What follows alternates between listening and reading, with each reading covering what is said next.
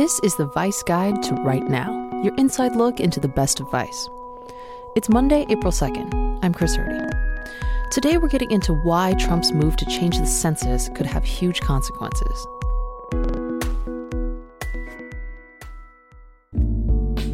On Monday night, Donald Trump's Commerce Department announced that, in response to a request from the Justice Department, it planned to restore a question about citizenship to the census questionnaire for the first time since 1950.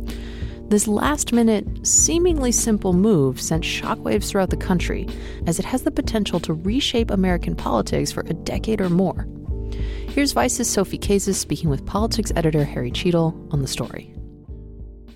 Let's start way at the beginning. What's the purpose of the census? How often do we fill it out? And what kinds of questions are asked on it? Well, as as I was told by an expert and as I've been reading, um, the Census Bureau does a lot of different surveys um, and collects a lot of different information. When people say the census, though, and what we're talking about is the um, every 10 year count of every person in America. And this is done for representation purposes to figure out, you know, where people live in each state so they can assign congressional seats and also uh, local legislative uh, offices and also uh, how to apportion federal money out. So it's very important to know how many people there are in the U.S. and where they live.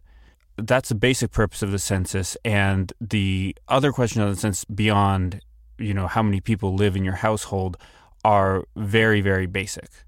You know, what sex are you? You know, do you rent or own your house? Just very basic things. And there's not very many of those questions on the questionnaire. Adding a single question to the census questionnaire, in this case, it's specifically about citizenship, it might seem kind of harmless or mundane at first glance, but why does restoring this specific citizenship question have the potential to reshape U.S. politics in such a significant way? Well, if you listen to what experts say about this, it's not even just that this specific question about citizenship. It's adding any question that's not really tested uh, very far in advance is potentially dangerous because any question you add onto that uh, census questionnaire is going to increase the burden on people who are responding to it and fewer people will respond. You really want as many people to respond to the census as possible. And in particular, with the citizenship question, the worry is that people who don't like that question for whatever reason will not turn the form back in. And they might do this for all kinds of reasons. They might do it because they have a mistaken idea that the census doesn't count non citizens, for instance, or they might think that if they're undocumented and they turn in the form, the government will come knocking on their door and deport them. So there could be all kinds of, you know, fears that don't really have anything to do with what the census actually is.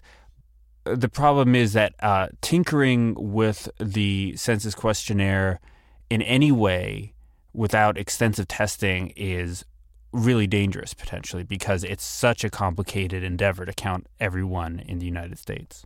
So, what you're saying is that in order to add, subtract, or change the wording of a census question, there's a process in place and testing that is required. And like many things that the Trump administration does, they've circumvented that process. And this was kind of a casual last minute proposal to make this addition.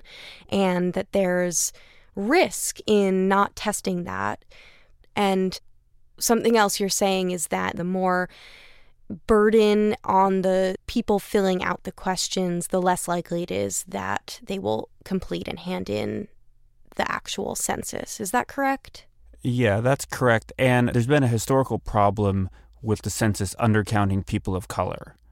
Um, and it seems likely that this question will exacerbate that problem. Although, you know, it, it should be stressed that who knows exactly what will happen. You can't, you know, if you're just like screwing around with the census question like this. But undercounting people of color has been a problem in the past. So, what's the Trump administration's reason or justification for this change? What are they saying is behind it? Well, it's actually a change requested by Jeff Sessions' Department of Justice. And what they said was that they want the citizenship info so they can better enforce the Voting Rights Act. And a lot of experts in the census, including many former census directors, sort of said that's nonsense. Not in so many words, but they said this won't help that much and it will hurt the efforts to count people so much. And since the Trump administration has had so much animosity towards immigrants, undocumented and legal immigrants, a lot of people are assuming that this decision was based in that animosity and not based in the Voting Rights Act explanation. What are the consequences that could come from this question being added? Well, I mean, fewer people would respond to the census, and um, California and some other states have objected in particular because they're worried it will lead to immigrants, not just undocumented immigrants, but also legal immigrants, being undercounted, and that's going to result in those states having fewer resources that they should have. That's sort of one consequence that people point to. Who knows if that's going to, to play out or not, but that is that is a concern. And is there also a concern about U.S. representatives and, and that count being related to population? Yeah, I think that's that that's sort of the the big, most serious concern is like if if California didn't have enough representatives in the House as a result of a miscount in the census, that would be uh, sort of a a very bad case scenario. And California's actually filed a lawsuit challenging the decision to add this citizenship question. So, what are they arguing, and do you think that they could win? Well, they're saying that this adding this question would skew the results so much that it violates the Constitution. And I don't know what the odds of them winning are. I can't remember anything like this happening, a state filing a lawsuit over um, a question being added to the census. But I think it will be interesting to see that argument play out in court. If the Democrats take back the Congress in 2018, can they strike this down through legislation?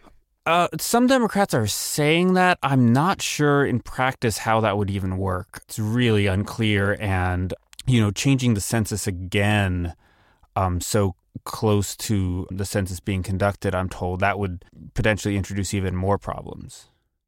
So I don't want to end on too negative a note, but I, I did want to bring up one kind of ugly historical precedent in the US around the census, which is what happened after Pearl Harbor and how that particular history kind of emphasizes people's fears about such a casual last minute change regarding citizenship on the census. Can you talk about what happened after Pearl Harbor? Right. So after Pearl Harbor, the government asked the census to provide them with the names and addresses of Japanese American citizens in the U.S. And that information was then used to put those citizens into internment camps. And that obviously is a terrible thing. And since then, the census has been very rigorous in not sharing personal information like that with any government agency.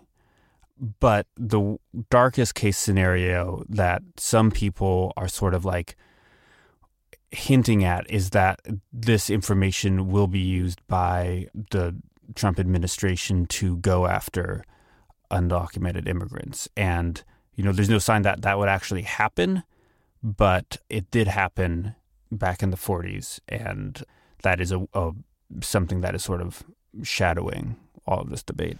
Right. Well, thank you so much, Harry. We'll we'll see what happens. Well, thank you for having me. To read Harry's full article, go to vice.com. That's it for now. Thanks for listening. And tune in again on Wednesday for another Vice Guide to Right Now.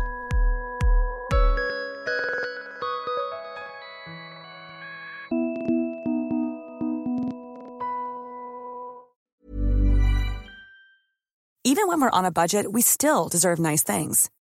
Quince is a place to scoop up stunning high end goods for 50 to 80% less than similar brands. They have buttery soft cashmere sweaters starting at $50, luxurious Italian leather bags, and so much more. Plus, Quince only works with factories that use safe, ethical, and responsible manufacturing. Get the high-end goods you'll love without the high price tag with Quince. Go to quince.com/style for free shipping and 365-day returns.